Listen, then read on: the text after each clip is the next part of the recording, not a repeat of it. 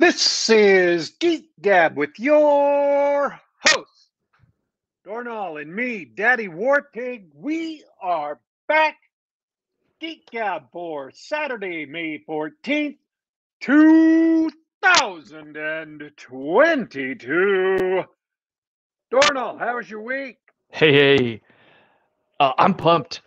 Uh, I got lots of cool stuff to talk about. Uh, biggest thing on my mind uh, right now. Uh, I had I've had a great week. Uh, it's my birthday this week, and uh, the people close to me have made it special. So uh, I've had a great week. Um, last week though, we missed the show. I was busy up in Seattle. You want to hear about that? Yes, because we Actually- talk about that every year. I uh, went to the uh, Bone Bat Comedy of Horrors Film Fest up in Seattle. Uh, after the lockdowns last year, they didn't have it, and the year before, if you recall, they did uh, online only. It was a virtual uh, virtual show in 2020. They are back. Uh, Seattle is mostly not locked down, and so we all got together at the Uptown Cinema and watched a bunch of hilariously stupid uh, comedy horror shorts. Uh, let me see if I can get uh, a page up for those of you guys watching live with a little bit more detail. But uh, for those who don't know, it's a film fest uh, put on by uh, my buddy Steve and Gord from the Bone Bat podcast. They do a horror film festival called the Comedy Horror Horrors Film Festival every year, and it's a ton of fun because it's not just a bunch of movies. They get they wade through like 45 hours of submissions and uh, bring the best, funniest, silliest, goriest horror uh, that they can get from around the world, and they post they play it all. It's 11 hours in the theater, and uh, it's a hoot. They also have, and this is the icing on top. This is what makes it live music in between uh, blocks. They'll do a block of shows, and then boom, live music from a band from San Francisco, uh, the Hollins and Hollins Mortuary Company, uh, where they do uh, they do bluegrass, they do swing, they do whatever, and it's all like fun horror themed um, stuff. I, I had a blast. I went up with uh, with my brother and uh, my girlfriend. We all had such a great time. Uh, I highly recommend it, and it's it's good to be back. You know, after the past few years, it's just good to be back.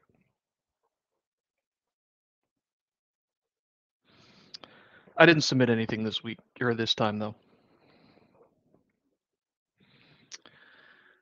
Uh, speaking of being back, Daddy Warpig, when was the last time you saw or heard or read about a movie that made you actually want to go back to the cinema? Can you remember the last time you went back? I don't know.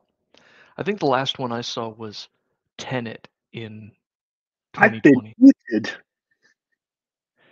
Yeah, you're talking at the mute again. I keep on saying things and you weren't responding. And I'm like, that's a little strange. He he's acting like he can't even hear me.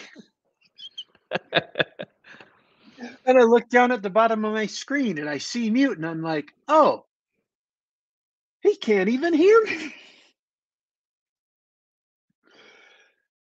Uh, I guess I hopefully that's the technical difficulty for today.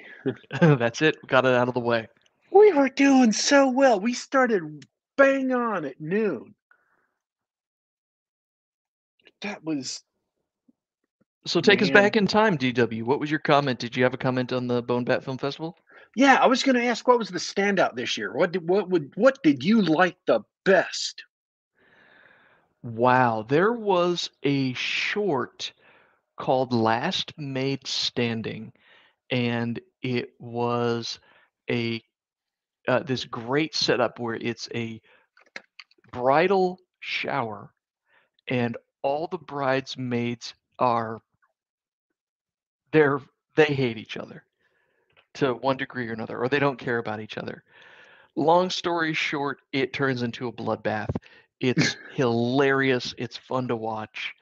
Um, and uh, that was my that was the most memorable one of the day for me. Cool. Yeah. Oh.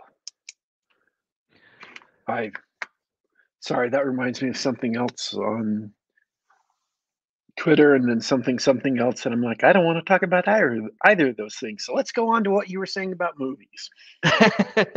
so uh, I was asking you, hey, when was the last time? I mean, cinemas have been open in most places for a long time, but when was the last time you actually saw uh, something that you said, "Oh, I might actually go see that"? Can you remember? Yes, uh, I'm. I am thinking about going and seeing Doctor Strange in the theaters. Uh, maybe to review a little bit for next week. Uh, although next week we have a guest coming on, um, Rick Stump, uh, cool. the GM, who's been on the show before and has just published another new book.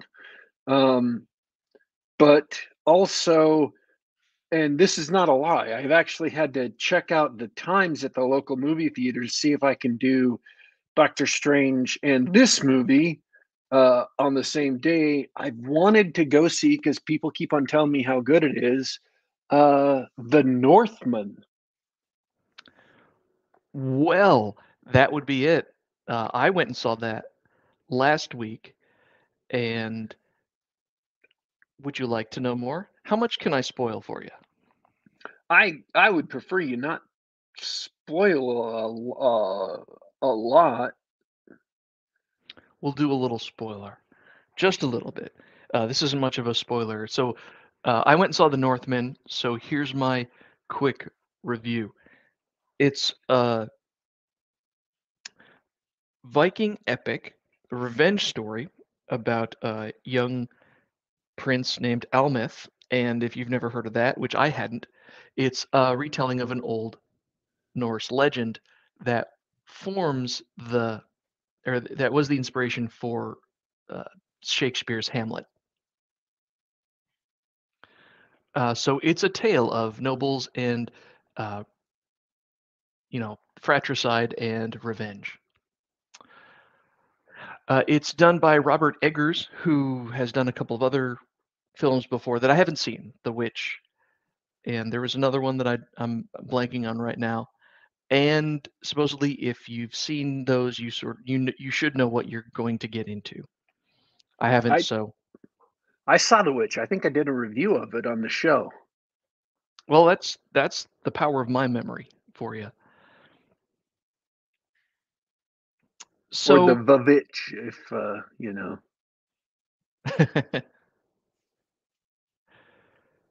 I didn't I hadn't seen The Witch or anything like that, so I will tell you the biggest surprise was even though it was a violent Viking epic, it's also kind of an art film. Yeah, uh, which I which I wasn't expecting. Uh, I I didn't have that that prior experience or knowledge. So whoops. Uh, which go ahead. He makes uh, or at least The Witch. Uh, it was an art film, but it wasn't like artsy fartsy. Like he's not all up his own rear with it.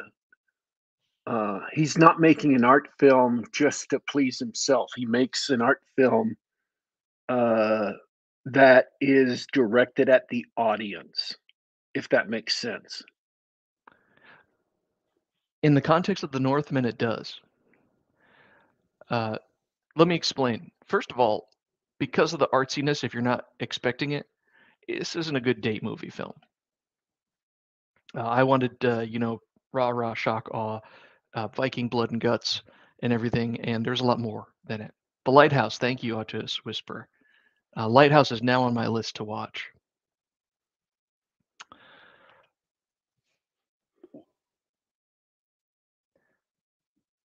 What's good about it is that it does have that those sort of art film pretensions. There's a lot in there about the mysticism, you know, the the Viking beliefs. Um, it's in fact between that and the you can see the title shot of uh, Alexander Skarsgård wearing the wolf's head, right? There's there's a little bit about the berserker culture, you know, the Vikings who go into a frothing rage and kill, rape, and pillage, etc. Um, very Native American in its look and feel. Um, absolute savages. But there's no there's no pretentiousness to it. I'll, I'll say that's indulgent, but it's not pretentious uh, because, and this is the strength of of the movie. It's a strength of the movie, and and credit where credit's due. I think um, Brian Niemeier's review put it the best, is that it's honest.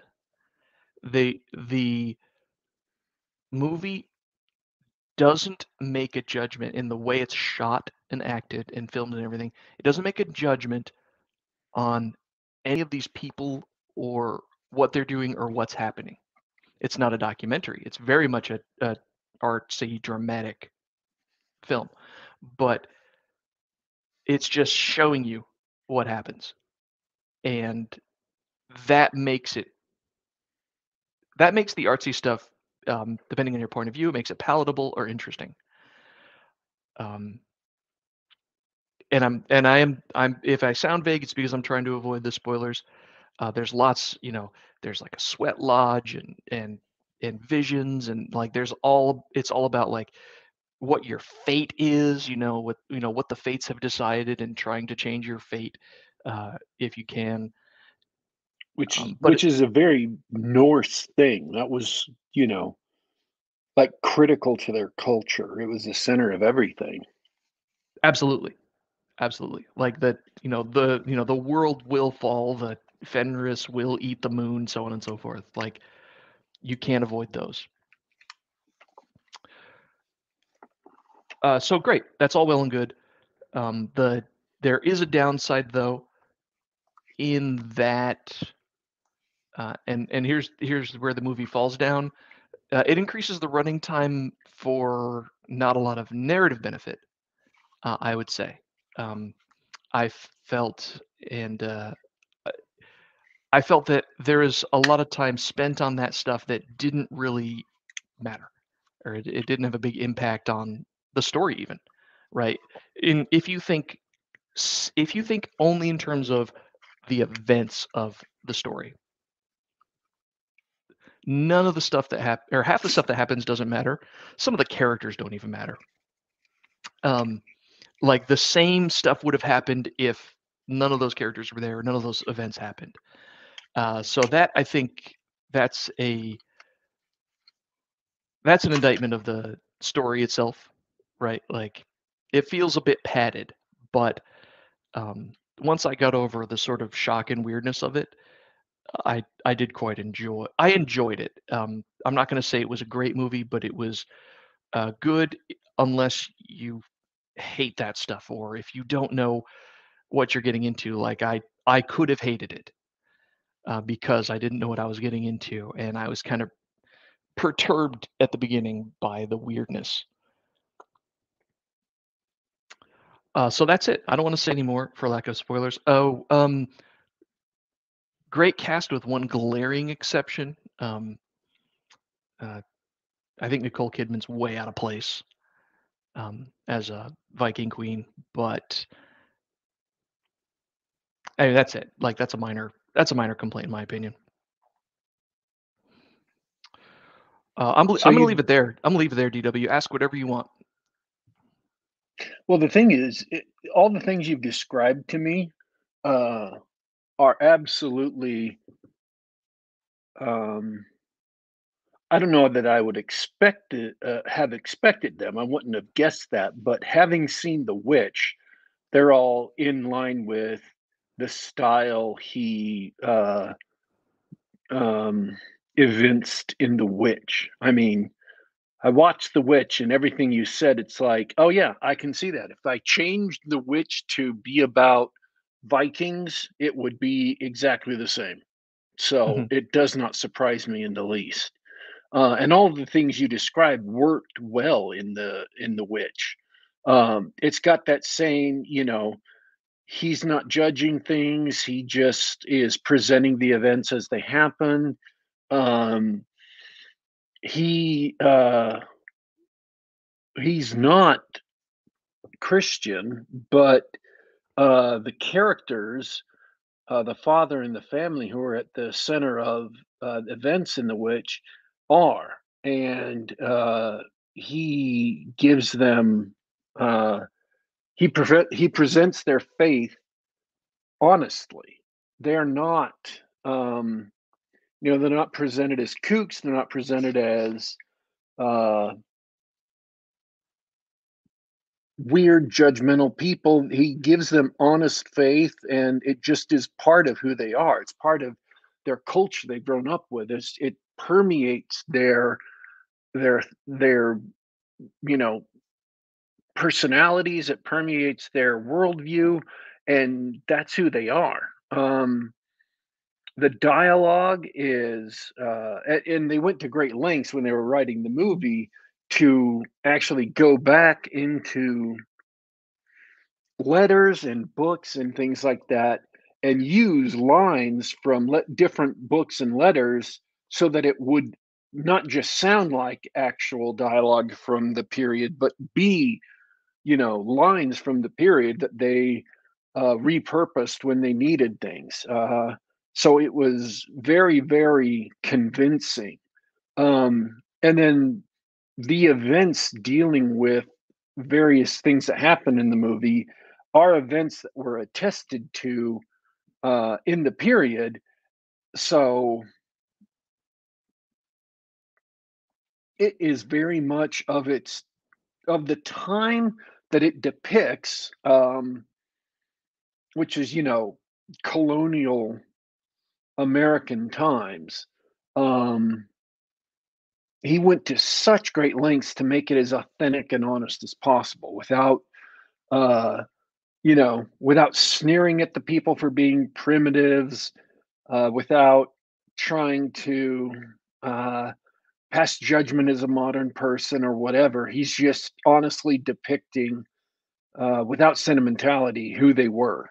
Um, so all the things you've said about Northman, it's like, wow, he went and did that exact same thing with um, with Vikings. So yeah, that's I didn't predict that, but that's uh, entirely unsurprising. It, but that, and I mean that in a good way. Um, that makes it sound like a movie I definitely have to go see. Yeah, uh, Oh, I I give it a I give it a recommend a a weak recommend and, and Neil Durando in the chats give me crap for you know equivocating. Good if you like that stuff. Blah blah blah.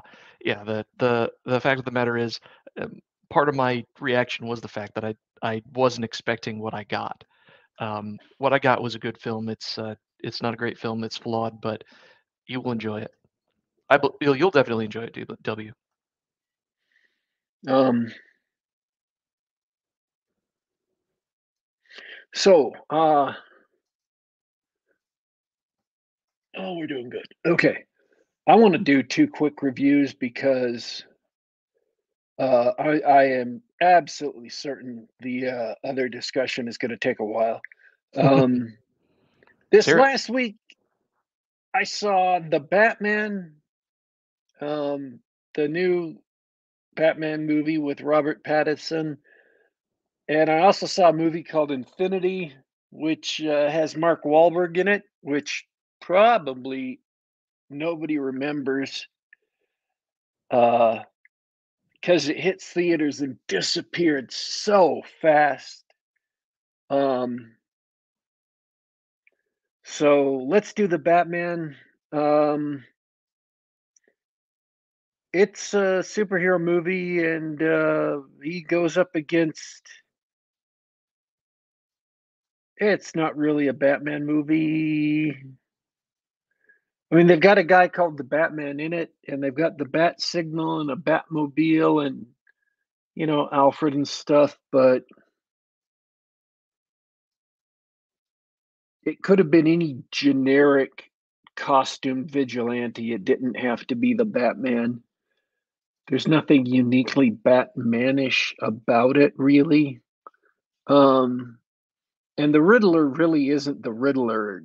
It's uh, John Doe from Seven, um, who's the main bad guy. It's in the box. Yeah. Um, so really, it could have been like I don't know, maybe Jack Reacher, who was the main hero instead of the Batman, or any other hero of a thriller novel who's facing off against a serial killer. That's what this really is. It's a serial killer novel uh, brought to the screen. Um,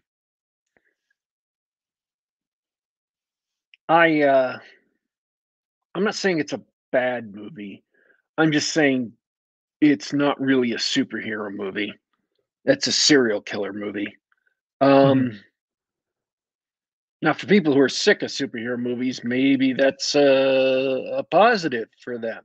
Maybe they're like, "Oh yeah, I want to go see it if it's not really a superhero movie." Um, and uh, it's uh, yeah. If you think of seven, that'll pretty much put you right. That'll set your expectations at the right level, kind of going into it. Um, except Seven kept you in the dark about the killer the whole movie until the very end, and even then you didn't know much about him. This movie focuses on the Riddler, so even though you don't necessarily learn a lot about him, um, you're not kept in the dark about him as much as you are about John Doe. Um, Minus the gore, I hope. It's not quite as gory. No. Uh, the acts are shocking, but there's not as much blood. Mm-hmm. If you get what I'm saying. I think I get it. Uh, no sex, of course. None of the sexual stuff. And no um, sex is allowed in superhero movies. Yes. Um, there is uh also he's he posts videos of stuff on social media and uh, he's got a bunch of followers who all dress up like him at one point and go do things uh, in concert with his nefarious fans so i mean i guess that's a callback to various internety things um, so it it's kind of like John Doe updated for 2021. Um, take it for what it is. Um, and his plan is actually appropriately epically upsized for a comic book movie. So it's not just seven individual killings, it gets uh, bumped up to be more ambitious in line with the comic book movie. Mm. But yeah. Um Colin Farrell is in the movie. He is completely unrecognizable as the Penguin. I couldn't guess it was the him as the Penguin. Um, he does a just a fabulous job in a small role. Um, Robert Pattinson does a, a I don't want to say great because it's Robert Pattinson, but he actually does a really good job as the Batman. Uh, How so? He just carries off the role that they gave him. I don't like the way they wrote the Batman, but with the material they gave him, he does a good job with it. Um, once again, this is basically Frank Miller's Batman Year One. They keep on recycling that book over and over. Uh, Batman Begins by um, and this is going to be important because the next movie we're going to come back to him too. Christopher The director of ten, yeah, Nolan. Uh, Batman Begins by Christopher Nolan uh, was basically in large part borrowed from Batman Year One by Frank Miller. Um, and so this movie was uh, uh, based on a large part on Batman Year One too. Um, except they made Bruce instead of having this successful life, uh, masquerading as a playboy and having, you know, a skilled, uh, being a skilled businessman with Wayne Enterprises. He's basically just this weird, this weirdo obsessed introvert who is running the business into the ground and uh, has this emo haircut and is, you know, he's not Batman. That's why I say this isn't a Batman movie because Robert Pattinson's character isn't Batman. They've they've taken like I don't know seventy percent of Batman and thrown him away, and the other thirty percent isn't quite Batman either. So Mhm. the parts that are Batman esque aren't really Batman. Whatever. People really, really liked the movie, and it's an enjoyable movie if you just realize that it's not a Batman movie. It's just a movie that they put Batman's name on and have some costumes and and gear that looks like Batman stuff. A lot of that going around.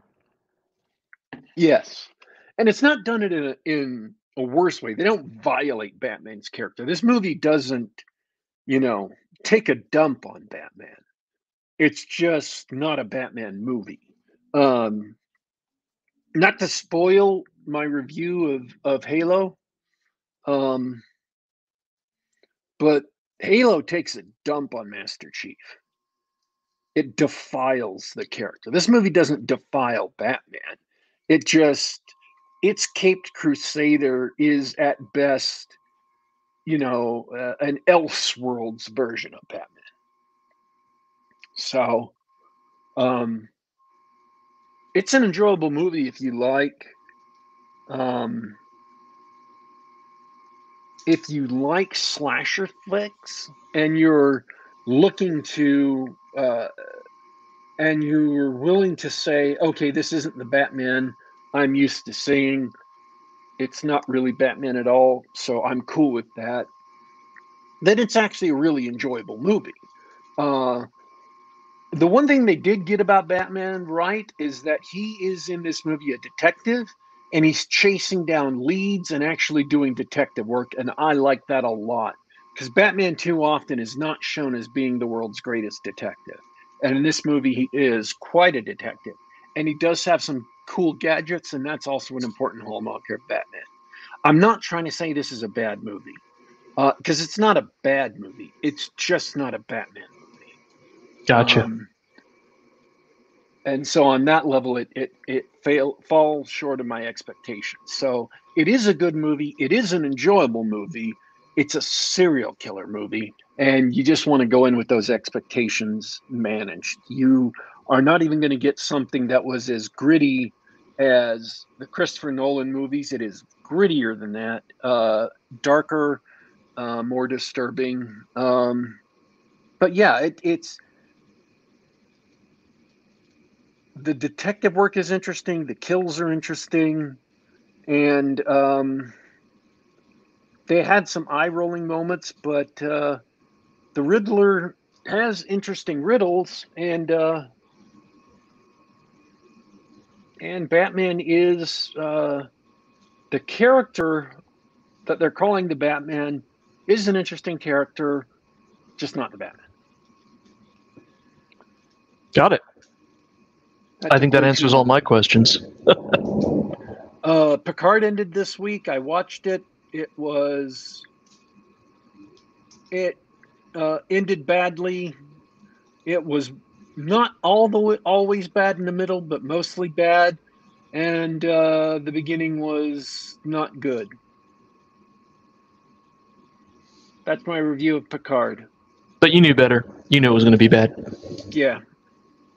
I wasn't fooling myself going into it. I'm watching Halo. The last episode of Halo is coming out on Thursday, so you know, yay. Uh, I started watching Brave New Worlds. Um, I saw the first episode. The second episode came out on Thursday, so I haven't watched it yet, but I'll be watching that, so I'll give you a review of it. Um, you can probably guess what my review is going to be, but I'm watching it so I can give an honest review.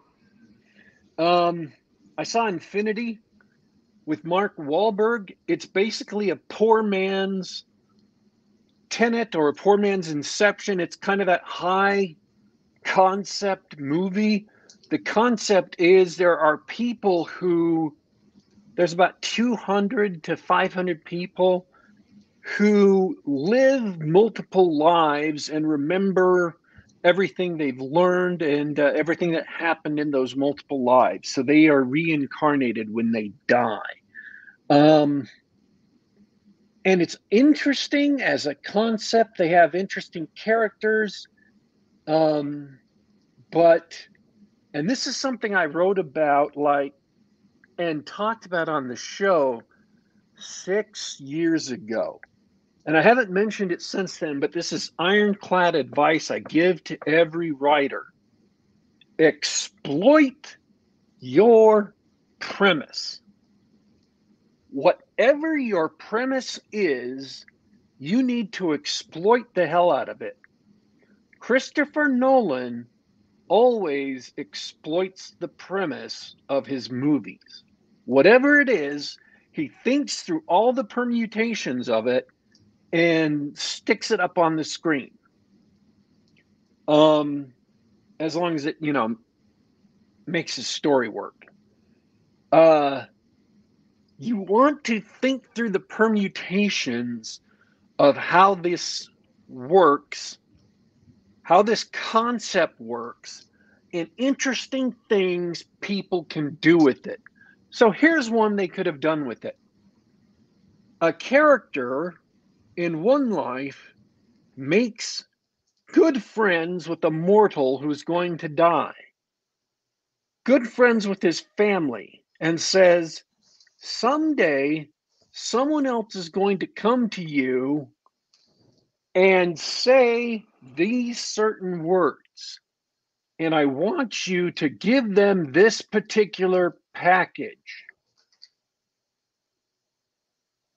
And then if they don't come in your lifetime, give it to your child and tell them the same thing. And keep it for as long as until it happens. And then give them enough money to make their family rich. That is one way to exploit the premise of people who reincarnate in different bodies whenever they die. Because that's how they can go back and get a piece of property, like a, a, a, a sword that they love, or some information that they need to keep secret but will want later, or, you know, whatever that's one way to exploit the premise. And other than a couple of different things, the movie degenerates into a generic action movie with not really great action. They do not, the people who wrote the script, or the guy who wrote the script, it was just one guy, did not exploit the premise of his movie. He did not think through all of the cool things that people could do if they were if they kept on being reborn. So it is a poor man's Christopher Nolan movie because whereas Christopher Nolan in Inception exploited the hell out of his concept, this guy absolutely did not. And it could have been anything at the start of the movie. Uh, because it just became chases and and fights, kung fu fights and gunfights after that. And it's like Mhm. it didn't matter. Your your concept didn't matter anymore because you didn't do anything with it. And you should have. Because I liked the concept and it could have been interesting and it could have been awesome, but it wasn't. Um that said, for a uh, generic action movie, I'd give it three out of five stars. It's got some decent action. Uh, Mark Wahlberg does, you know, he does all right for a Mark Wahlberg performance. He's done, usually, he does much better than this. But I like Mark Wahlberg. Uh, and most of the time, he turns in solid performances. Um, he gets cast in a lot of bad movies, but then again, he gets cast in a lot of great movies too. Uh, and he turns in solid performances most of the time. Yeah, what's not to like? So yeah, that's my that's my go see uh, you know, Infinite. It's on various streaming services now. So if you have a, a subscription to a streaming service that it's on and you're looking for an action movie, it's it's good to watch if you haven't seen it. Um and uh it's fun. Just not as good as it could have been if they had exploited the premise. Then it could have been legitimately great because it would have held your interest with something more than just action. Um, I don't sneer at action. Obviously, I'm an action movie junkie. Everybody knows this, but uh, man, it could have been so much better. Well, all right. That's par for the course in Hollywood these days. What uh we should move on. What else is going on? Let's do Shadowrun. Shadowrun. Not any Shadowrun. edition. Oh. That wasn't a good sound for those of you keeping score at home. um, So we've had an experience with Shadowrun. Sixth edition. Uh man, well we're gonna we're gonna play some more, but uh, we got together and we looked at the book, nice PDF, and made some characters and tried out some of the rules and wow, I don't know where to start. um, well, let me start by complaining. This book is terribly written and uh, just organized so badly. Oh, let me tell you how badly. Uh, our GM, we both play in the same Friday night role playing group, and we just this is the first week we actually played Shadowrun. Uh, and it's basically just get a rundown of the rules so we can start learning the system. Everybody in this group is brand new to Shadowrun 6th edition. So we went and uh, we're just doing kind of a combat thing, sort of Stuffer Shack, like it was a replacement for Stuffer Shack from first edition Shadowrun or Food Fight, I think that was called the kind of sample fight in the back of that uh, the first rule book. Um, we were sent into a warehouse to pick up the MacGuffin and have a fight, and that was it. So our game master in preparation for this tried to run through and set up a uh, flow chart for combat just so he knew how combat would run. And what he found was he put page references for all the steps in combat. And the page references went like the first step of combat is on page 109. The second step of combat is at page 104. The third step of combat is on page 102, and so on and so forth. It is horribly organized, just absolutely terribly organized. And it has rules that absolutely need to be next to each other. Uh, one rule is on page 260, and the rule it needs to be referring to is on 40. And it's ubiquitous throughout the book. Everything is just crazy. Uh, so not only is it badly organized, it is badly written. Um, Oh, In the that- writing. Oh, in that they will suddenly realize that they need to make some fine distinction between different things and they will introduce an awkward term that is some technical definition that is never used before or after and only is used in this one case and they don't explain what it means in this one case. So it's a bit of ephemeral jargon that is never quite explained, that is also using other pieces of jargon so that it is really confusing.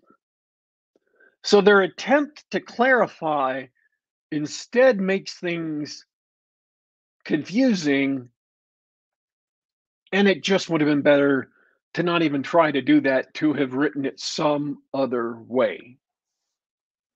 Um, they just don't know how to write things clearly. And you can kind of get into the headspace to see what they were trying to say, at least most of the time, maybe. But they shouldn't have done it that way. They just, oh my word, awful, just absolute awfully written. mess from start to finish. Just in case you want to know who to blame, Catalyst Game Labs. Just laying it out there. It's a it's a awful awful written book. I mean, for the reasons that you mentioned, that it's not organized. So, uh, if you're trying to learn the game, it isn't presented in a way that really lets you understand how to play. There are some sections that attempt to do that. For example, the book more or less opens up with their their universal task resolution system, which is to roll a pile of dice and count the fives and sixes. But the whole book isn't written to teach you how to play. It fails as a how to guide, it fails as a manual because of those organizational problems. Nobody sat down and said, "Okay, let's codify like this is this is exactly how the game works." It's in there. The information, well, most of the information's in there. Absolutely failure. And one thing that I'll mention is it completely fails as a piece of entertainment. The writing, the actual words are terrible. Not only are the is the technical writing poor, lots of unsaid assumptions, lots of exceptions, lots of things that just plain don't make sense. If you try to learn how to play this game or you just try to learn how to make a character, character creation is the worst part of the book, in my opinion. You're going to be spending time on Reddit or other forums looking for answers. You're going to need the errata. It fails as entertainment because the writing is this in an attempt to make it sound like someone from the dark future showing you the ropes, telling you what it's like. They've cut out all the jargon that was in old Shadowrun books. I don't think the word chummer is used once. I'm not a fan of the word chummer, but it's Shadowrun, all right? And the the there's asides and faux explanations and and smart aleck comments as if it was written by some millennial who's raised only on Marvel Cinematic Universe movies. Well, that's probably the writers right there. It's hard to read. Uh, it's not entertaining. It's offensive. The the actual the the the color writing, all of the color, all of the fluff, absolutely horrible, and it actively works against me trying to understand what the game is. Um, the book is a disaster. It's it's embarrassing, frankly. I wouldn't want my name on that book. I would want my name on on. Oh, this is the first draft of our new game. We're trying to play the game rules as written. Um, that that was my requirement when people said, you know, uh, our game master said, "Hey, I, I bought a copy of Shadowrun Sixth World because we were kind of interested in playing Shadowrun, um, and uh, he had a copy also of uh, uh, a book of adventures for Shadowrun Sixth World, so we could run through those." And I was like, "Well, my, you know, my requirement is that we run it rules as written so I can find out what the system is actually like, that we not house rule it uh, out of the gate. And so, because I want to see how the rules really run as best as we can figure them out. Um, and the game is just really strange in a lot of ways. Um, uh, uh and it may play just fine, but conceptually, it's really weird. Uh, and I'm just going to give one example because I do want to get to uh, the AD&D thing. We want to talk about it, the Trollopolis thing, but armor doesn't protect you at all. Um, no, it's it's tied into their new weird mechanic. They insisted on, on inventing a whole new game mechanic, and that's what armor ties into. And it's just for this edition. It's never been a, a part of any previous edition. Um, which to me just screams like they're trying to show us how clever they are. Um, like the game designers got an attack of the clevers. They got an attack of the good idea fairy. Um, solving problems, imagine problems that don't really exist. I just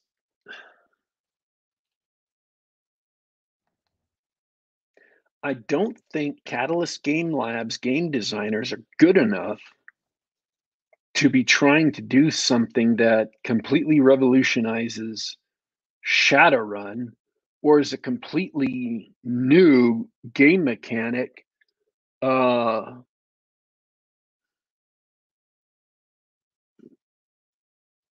or at least to me it's a completely novel game mechanic i'm not saying it's bad but it's uh, I basically, am. the entire core of the game is a luck mechanic. Um, and, and they present it as it's called edge because it represents you having the edge or the enemies having the edge in a conflict. So when you start an attack, you compare your weapons damage rating is that right? That's uh, attack rating. Attack rating to your armor rating. And if it is four points higher either way, then that character, so if your attack rating is four points higher or your armor rating is four points higher, then the character who is higher gets a point of edge. You also have an edge attribute that gives you a certain number of edge points to spend. Um, and there are rules on how much edge you can spend and, and things like that. There are various effects you can just buy that affect dice rolls, or there are special uh, enhancements to actions that you can buy. One of their problem was they call these edge actions instead of like action enhancements because they're not actions individually. They're not actions. They called them actions. They're actually enhancements to other actions that you take. So that's one of those things where they ran into problems trying to distinguish between actual actions and things that aren't actions, but they call them actions because they're bad at writing. Um, and I'm not saying it's a bad idea in concept. Because what you're really trying to do is you're trying to harvest edge from various things that you attempt in order to get up a big pool of edge so that when the big bad guy, when you're fighting him, you can spend edge to really make a big attack. So you beat up on mooks who are called grunts. Is that right? Grunts. Grunts. Uh, but they're mooks from Savage Worlds. I'm not saying they stole it from Savage Worlds, but it's kind of the same idea. Um, and even if they did steal it from Savage Worlds, that isn't necessarily bad. Um, you get edge if your armor rating is higher than the attack rating. The problem is that's all that armor does for you. Is it gives you edge that you may or may not even spend on this um, defense. It literally does nothing else for you. There is no other effect of armor. Now, yesterday, literally yesterday, which we didn't know about last night, they published a book called Sixth Edition Shadowrun Companion, which has a bunch of stuff in it, alternate character creation methods, but apparently it has optional rules, uh, including one for armor. And one of the reviewers on DriveThruRPG said, Yes, it solves the armor problem. I'm like, Well, I don't know about that. But the game came out in 2020 and it took them two years to come out with a book that supposedly solves this. My main problem with this is conceptually it makes no sense conceptually. That is, it doesn't. Armor doesn't do in the game mechanics what armor does in the real world. And that induces some cognitive dissonance in me. It makes it hard for me to roll with the mechanics people say, "Oh, AD&D armor is bad or D&D armor is bad because it makes you harder to hit. It doesn't absorb damage." Um, armor does make you harder to hit. Uh, in addition to absorbing damage, the fact that AD&D only makes you harder to hit, I can roll with that. That's okay. Because at least it's doing, you know, it works. It's doing some of what armor actually does in the real world, and I can live with that. Um, some armor in some games only absorbs damage, even though armor should make you a little bit harder to hit. I can roll with that too. Um, because armor is working like armor actually works in the mechanics. the mechanics work like the real thing in the real world kind of works. I'm okay with that. But armor that doesn't do what armor actually does, that instead gives you kind of your luck point, is just not it doesn't work at all like armor really works and that induces cognitive dissonance which kind of puts me a little bit out of the game um so i uh i'm not saying our game master should house rule that because we haven't played but once and i really want to play it rules as written in the core book long enough to learn the system so I find out how it plays and and what edge does and things like that. I want to know what the system works like. Um but yeah, that that's something that I find worrisome.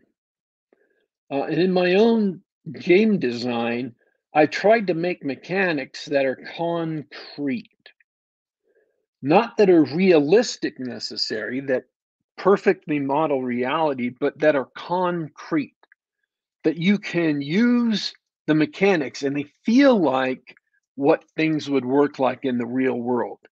If you run really far and fast, you get tired, and there's a mechanic for fatigue that reflects that. Um, you know, if you get hurt with a wound, you uh, start taking damage, physical damage. And there's a rule for that. Um, and you have skills in different areas and you're better and worse at those. You have attributes in different areas. You're better than worse than those. And you're going to say yes role-playing games have always done that. Yes they have. And those are concrete mechanics and those are good. Um, and you can say, well, what about classes? Well, classes are basically um, they're basically an implicit bundle of skills that are all baked into the class. Uh, or if you like, abilities. Um, abilities are a, a unstated group of skills, or skills are a different way to manifest abilities. Um, you know, the fighter has a fighting ability. The magic user has spell casting ability. Cleric has spell casting ability and the ability to turn undead. Skills are just a different way to do abilities. So classes have abilities, skills uh, have abilities. They just manifest in different ways. Same thing. Um, but they're concrete. They're ways to make things concrete people have different abilities at fighting. So that's reflected in different levels of fighter. People have different abilities in, uh, you know, casting spells. They know different spells, and they they know, uh, you know, they're better at, at spells. Magic missile gets better as you go up in levels. So you have different abilities in the same spell. That's all concrete mechanics they're mechanics that work even if they're imaginary, because nobody in the real world can cast magic missile, even if they're imaginary, you can see how they work. They feel like real world abilities. So, this Shadowrun edition, not having concrete mechanics in some areas, and I'm not saying the entire game is like that, but that's pretty critical is armor. That's a pretty critical area to have be just Yeah, it's it's a good example of uh, a rule change or an abstraction to the detriment of the game. It's they they fixed a problem that wasn't there. They they yeah. tried to simplify something that didn't need to be simplified and made it worse. It's just awful. Um, so, like I said, I love Shadowrun. I don't know if I've said that before on the show, but I love Shadowrun. Um, Shadowrun is probably my second favorite game. And I knew first and second edition inside out. I had all the books for first edition. I had nearly all the books for second edition, um, and I just played the hell out of those games. Uh, so there were only four systems that I knew from top to bottom, left to right, uh, inside and out completely. And uh, there were Torg, third edition D and D, Shadowrun second edition, Shadowrun first edition. Um, and it's been a long time since I've played uh, or ran or deeply read on any of those four. So, uh, unfortunately, I'm not quite the master of those I used to be. I would have to get back up to speed with those. But yeah, Shadowrun was second on my list of favorite systems. Um, Second Edition was just perfectly organized. It's the only game book I've sat down at. When you're reading it or using it at the table, it just felt perfect. It felt like everything you needed was exactly where it was supposed to be. I've never had that experience with any other rule book I've ever used. Um, but yeah, it, I want to find out how it feels in play and how it acts in play, but it just was not. Um, and I'm not saying that's a bad rule that won't work at the table and play. I'm saying that it is a complete negation of what armor should be.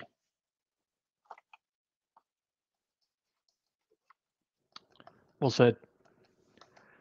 Hey, DW, we're closing in on out of time for today. Do you want to talk about uh, AD&D or do you want to save that for another time? No, I'll talk about it because uh, we usually are like 15 minutes over anyway. Um, I'll just have to fit this into 15 minutes. So I got kidnapped this week. I'm playing in the Trollopolis game. I don't know if I've mentioned that on the air before.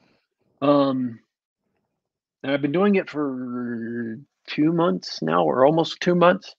Um, I've got my own little group of four characters that I I kept on having to make new characters because one to one time meant my guys were uh, had gotten into the future because of travel or training, um, and I started having some ideas for some stuff based on some comments people were saying and just some in, independent ideas I had, and finally. Uh, I got bothered enough that I uh, put these ideas together and I thought to myself, man, I'm working on uh, the secret job and I'm working on the thing, and I just uh, I don't have time to do anything else. Um, but what I'll do is I'll just take these ideas and I'll give them to Jeffro and Brian and see if they want to uh you know to add this into Trollopolis and run it. Because it was ideas for a expansion of the Trollopolis setting. So uh I talked to Jeffro and Brian before last week's game um and then they uh they heard the ideas they liked the ideas they uh, seeded in the first of uh, the rumors that started up the ideas which was um, an earthquake that was in Trollopolis and Minas Mandolph was really mild. And then during the week after uh, on Tuesday it all of a sudden the discussion turned from I started a little DM group, direct message group uh, on Twitter so we could talk about these things and I could give them more information about the setting just to bring them up to speed. And it changed from because I don't think they got this. I, I think they misunderstood from the beginning. It changed from, hey, here's a nice setting that I thought you guys might want to run if the players are interested. See, that's the thing. Trollopolis is complete player autonomy which I'm cool with. uh, players can go anywhere they want uh, within travel time. And I didn't want, you know, to change that. I don't want to come into a campaign and change that. So I didn't want to write up a bunch of stuff if uh, players weren't going to be interested in going there. So they uh, they wrote. Uh, I wrote this up, and then it it changed from me making a expansion to the setting to them assuming I was going to run it. and I was sucker. and I was like, guys, I don't know the AD&D system anymore. The last time I really looked at the AD&D system was in 1990. And I used to know the AD system, AD&D system fairly well. Not as thoroughly as the four systems I just mentioned, but it was, you know, right behind them. And like, oh no, no, no. No, you'll do fine. We'll we'll be here and you know, if you don't mind some interruptions and stuff, we'll uh we'll uh we'll do the rules so you can do that fine. And I was like, um okay. And then the very next day, it changed from, you know, Daddy Warpig might be running this someday too. Oh yeah, on Thursday, Daddy Warpig is going to be running this new stuff. And uh and then Brian was like, "Oh yeah, I'm gonna roll up a new first level character. I am so sick of Game Master, and I really need a big break from Game Mastering. It's gonna be so great for Daddy Warpig to run something." And I'm like, ah,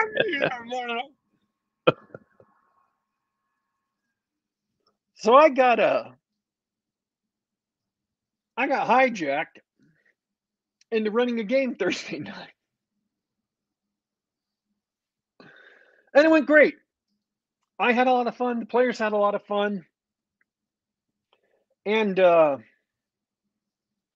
I actually put some more work into the setting so it didn't trot all over the rights of one of the patron players. Um, it introduces two new patrons to the campaign world, which we don't have players for currently. So we're looking to get players for the two patrons. Um, and I'm going to talk about running the module real quick. Um, it is a pirate setting. The main city is a pirate haven on this large island. It's about 400 miles long by 270 miles wide. Um, the island had been concealed by an illusion, which made it completely invisible. And uh, it also had storms. Once you got past the illusion, storms would spring up and uh, wash ships into shore where they would crash on the rocks for those of you who played video games, if you think about the first Tomb Raider, the first of the new Tomb Raiders, um, where she's on that island where a bunch of ships were shipwrecked on the shores because of storms that washed them ashore, it was like that. Um, although the island itself is completely different. Um, Silent is an aircraft carrier, Bradford Walker says. I don't get it. I don't either. Um, but oh, that's a reference to the movie, uh, the Philadelphia Project, Philadelphia Experiment. Um,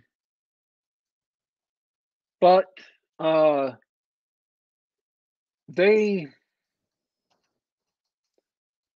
There was a massive earthquake a couple of weeks ago, and the illusion failed, and the storms have begun dissipating.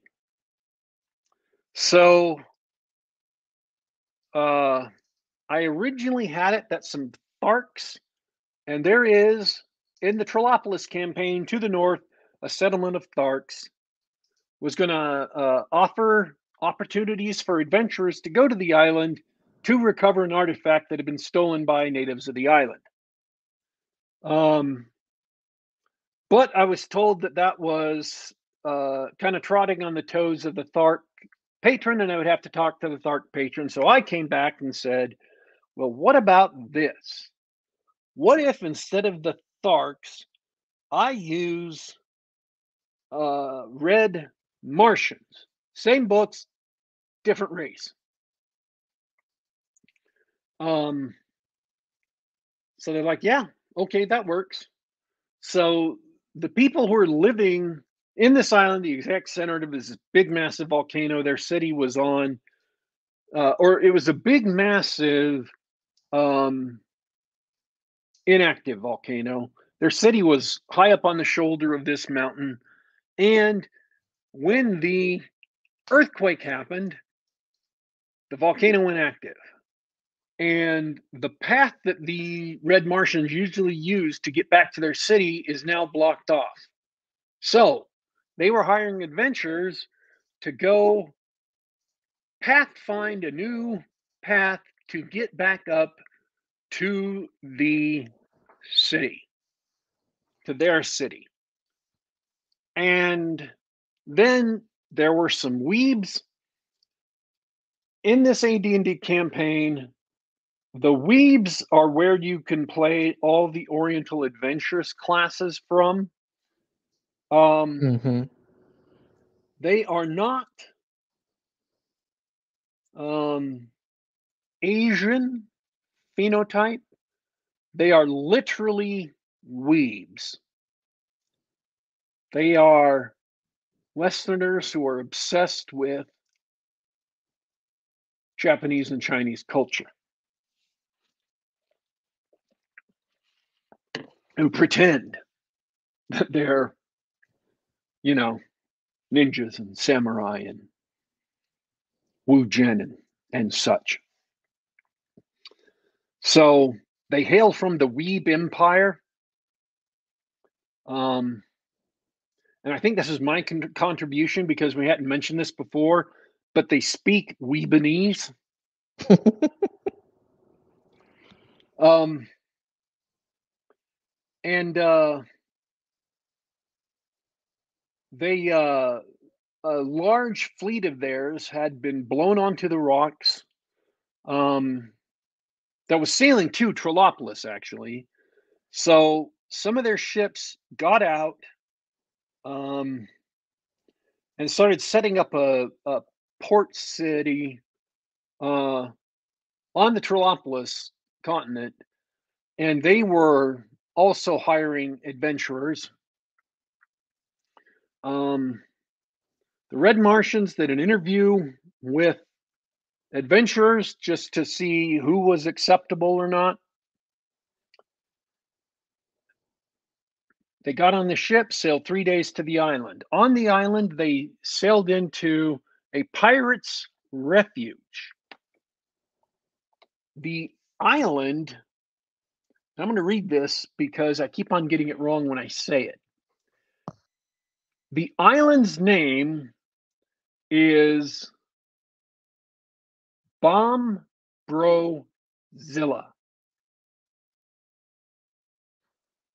Bonbrozilla. Yep. And the town they sailed into, the Pirates Haven or Pirate Privateer Haven, is uh, called Fort Gold Cherry. And it's run by a guy that they call the Master. Uh, and they found out later that the Master's name is Tom Bombrozil. Now, all of you who don't know, Trollopolis is a gonzo setting with a high level of memery in it. So the large dwarf kingdom is known as Broldor because the Bro SR runs it. So I want you to remember as I'm describing this to you that I specifically designed this to fit in with the level of memery in the campaign. And I worked really hard to up my meme game to match with the level of memery in the rest of the game. Like the cavemen uh, in their various caves were brought together under one tribal leader, and it's known as the United Caveman Federation. Um, Trollopolis itself is a big evil city named after the trollops that live there. And uh, they literally had Elric was the prince of Trollopolis. He was in charge of the city, and he had a giant black storm uh, sword called Stormbringer. Um, and so on and so forth. So the pirate city and the weeb city on the island hate each other and they fight a lot. Um, and I'm just going to let that one sit for a bit. The mm-hmm. master, they uh, went to meet with him because they wanted to talk to him about the city and, and really see if he had any jobs for them. Because the job they have to do for the Martians is really big and it would take a long time, probably, and it's very, very dangerous. Um, they talked to sailors on the journey and found out there's all kinds of monsters here, uh, and rumored to have uh, even giant monsters in the inlands of the island. Uh, they don't know if these stories are true because they're sailors, and sailors are well known for fishtails. Um, they have uh,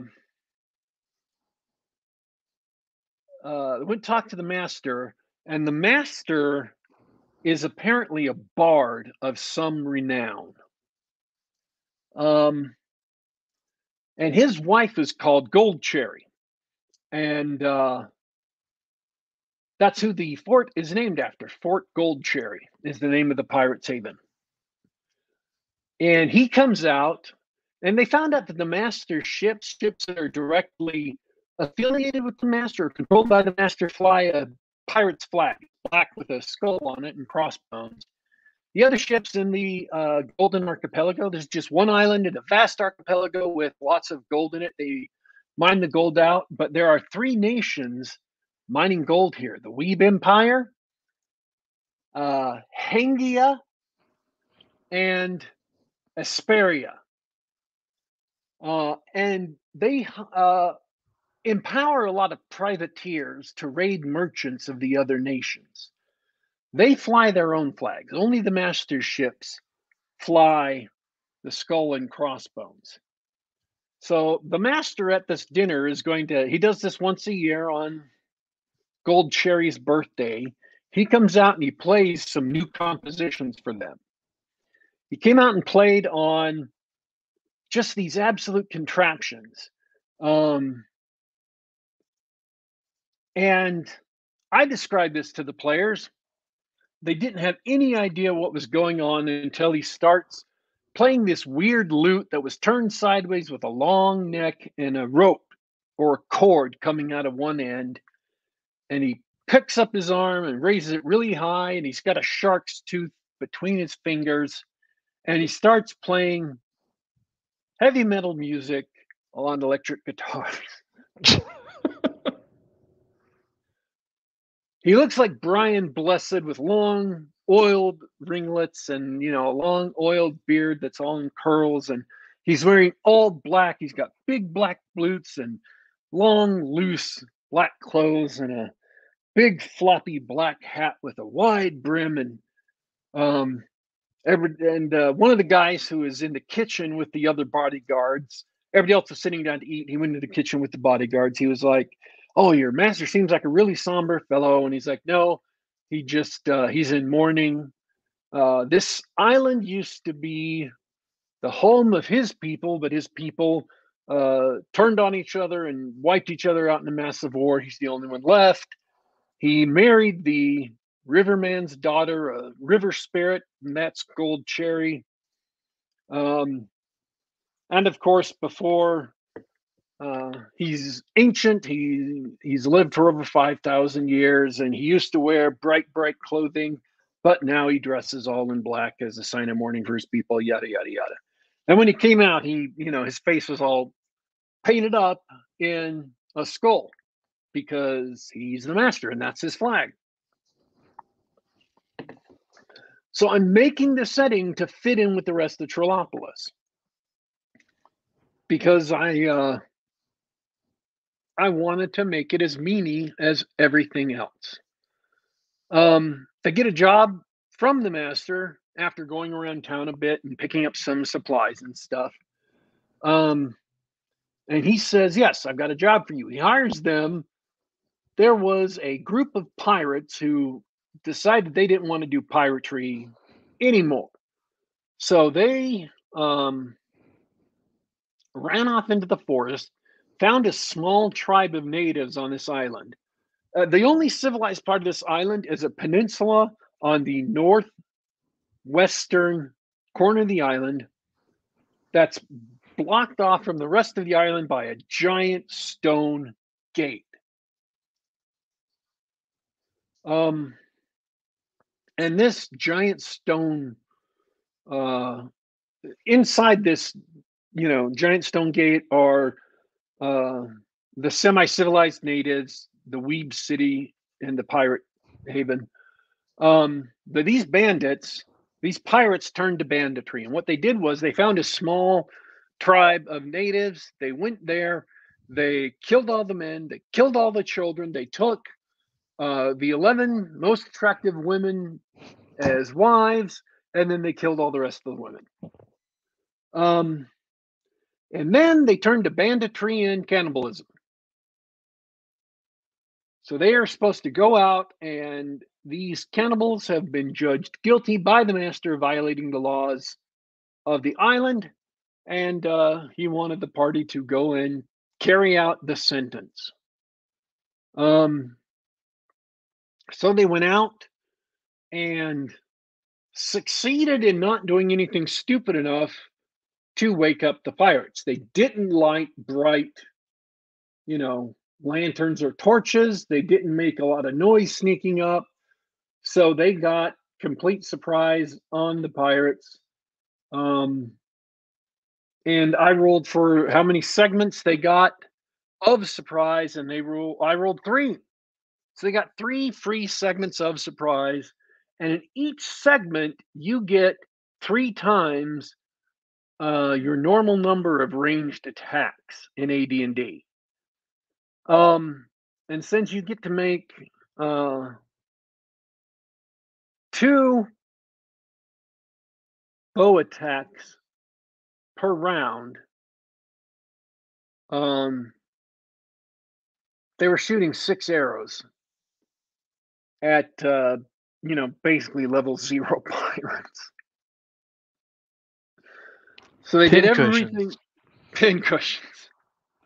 There was one person who wasn't killed by the end of surprise, and she dropped down out of the tree and uh, used uh, and started running and then they uh they shot her she died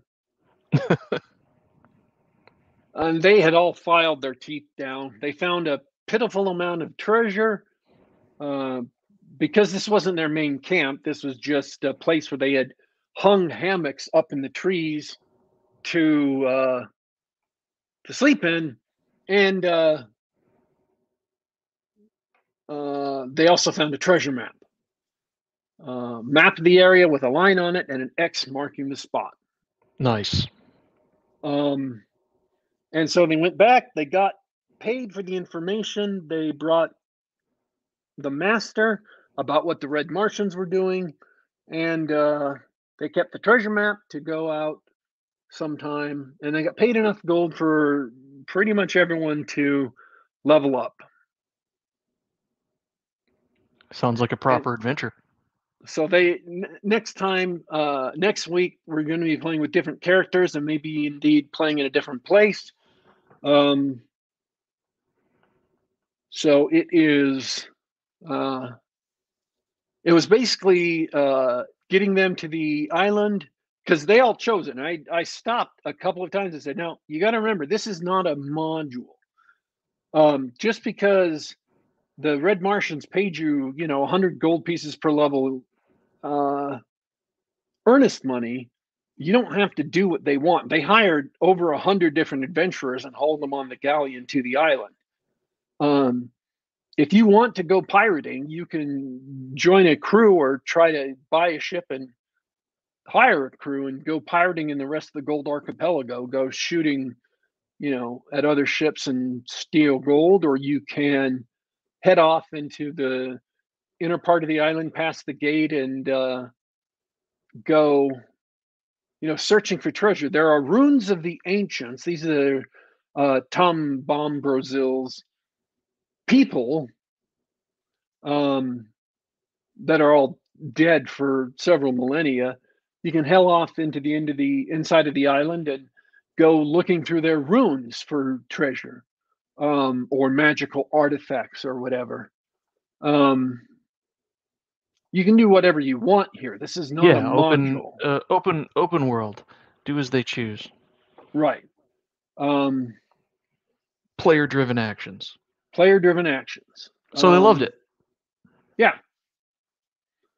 Um, it was their idea to go looking for a job, and so you know I wasn't expecting it. So I came up with a job for them to do um, off the top of my head, but it was, you know, this is a tropical island, South Seas Pirates Adventure, so being sent to hunt down a pack of cannibals, perfectly in the milieu.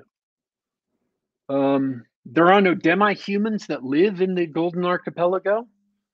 There are no elves or dwarves or gnomes or halflings or anything. It's all humans, other than whatever, you know, weeby races have come over on the ships. But I got the word from Game Masters uh, a couple months ago that the weeby races stay back in the Weeb Empire, generally speaking. So, um, and I'm not saying they couldn't bring demi-humans from the Trollopolis continent. There just aren't demi-humans native to um, Got it. the islands.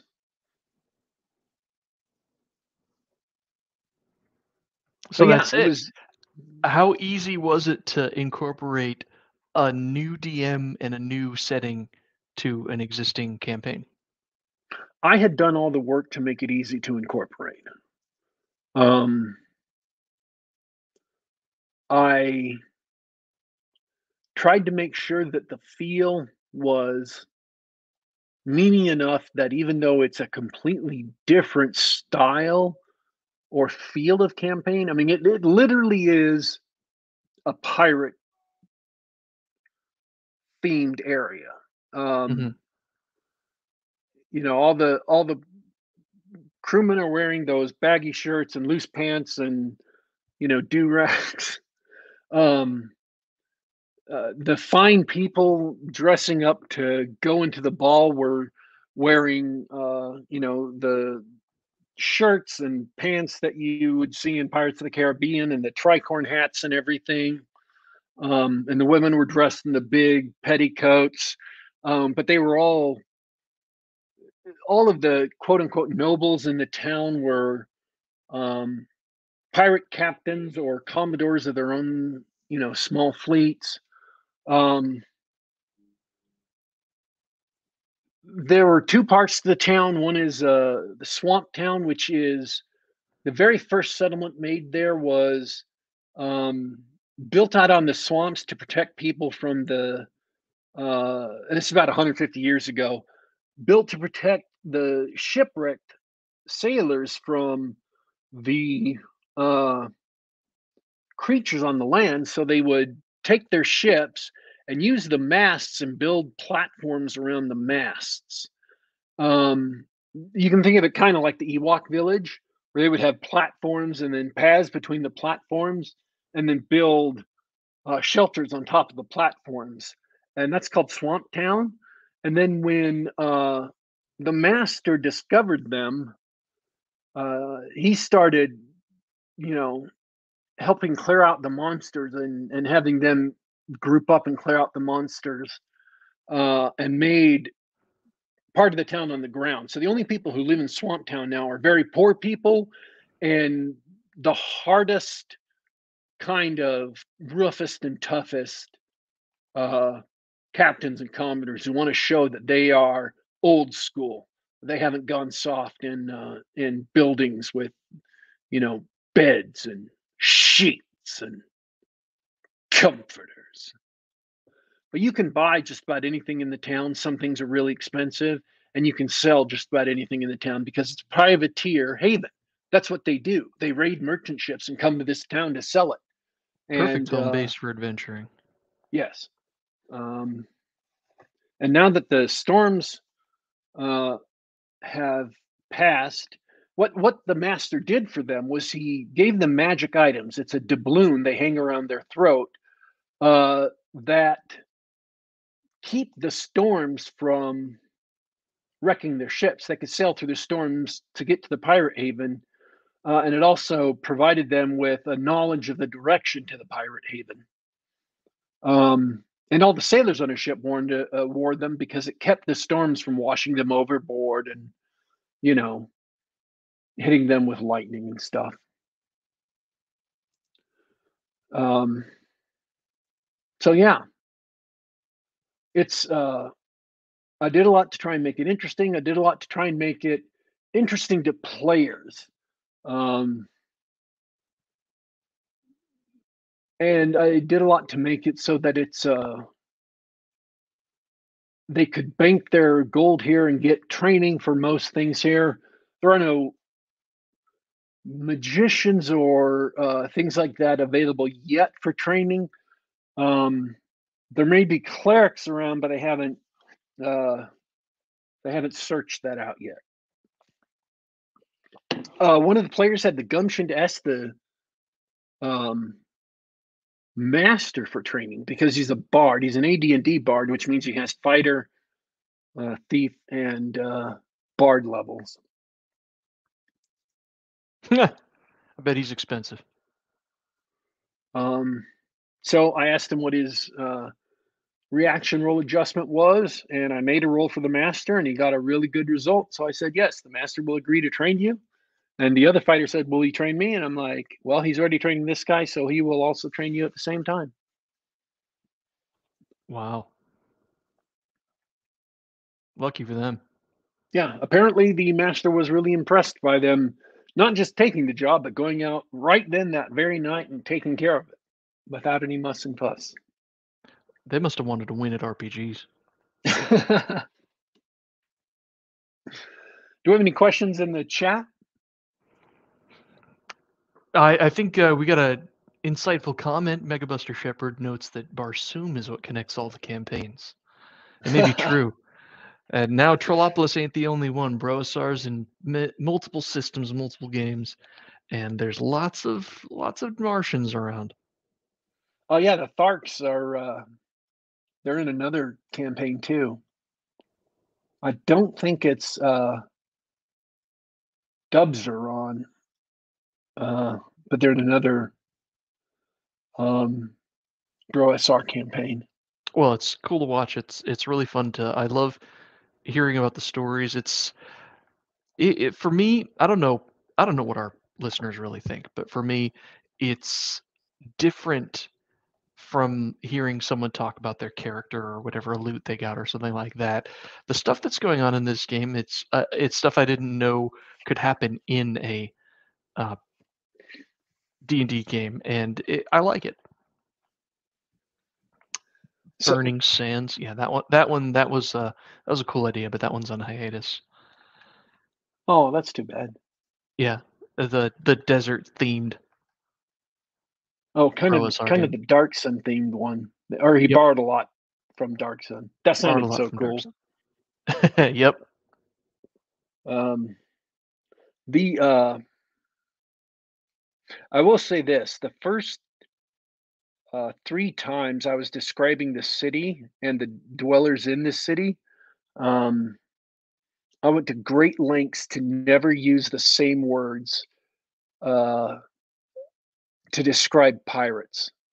Um, so I dropped like 12 different words to describe pirates um, that were all different.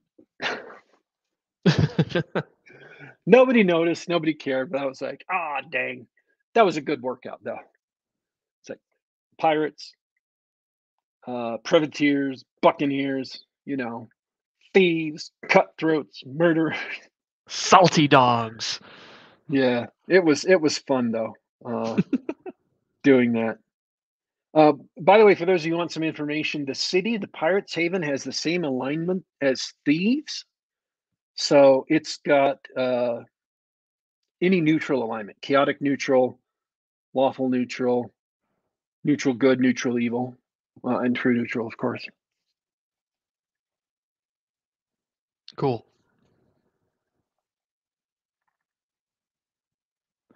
Uh, I don't have any questions. Chat doesn't have any questions. Uh, right. Since we're, since we're way over, thanks so much for for sharing. I love hearing about that. Uh, my my Trollopolis adventures have simmered down a little bit. I've I've been deep into figuring out the rule systems for running a domain. It's uh, it's pretty fun, uh, but no crazy adventures yet. Um, I really appreciate taking the time today. It was great to chat about just stuff. Um, love having everyone in chat. It was great to see everybody live. I hope everybody listening later uh, enjoys the chat and uh, and go see some of the garbage we've been seeing lately. Some of it's worth it. Uh, but I'll sign off for today, Daddy Warpig. Have a great week. Yeah, and and uh, remember with the movies, uh, I would give a recommend both for the Batman and for uh, Infinite. Infinite just kind of a weak recommend, but still, uh, you know, it's a streaming action movie, and it's probably appropriate for a streaming action movie. It's not. It didn't deserve a big success in the theaters, but it's all right. It's about on par with the other streaming action movies you've probably seen. Um, thanks everybody for coming and listening live and participating in the chat. Again, chat was jumping today. Thanks everybody who will turn in and listen later. Um, we are here just about every week, 2 p.m. Eastern, uh, which is also 11 a.m. Pacific. You can catch us on youtube.com slash geekgab. That is youtube.com slash geekgab. Uh, or we are available on uh, on YouTube. It's uh, it is here until they kick us off the site. um, all in fact, all of our shows are available here. This is episode 276, so you can catch the previous 275 episodes uh, anytime you please. We are also available on the Google Play Store, on the Apple iTunes Store, and on SoundCloud.com. Listen on the device of your choice, or just uh, grab us on the web. We are signing off today. Don't you worry. Don't you fret. We will be back.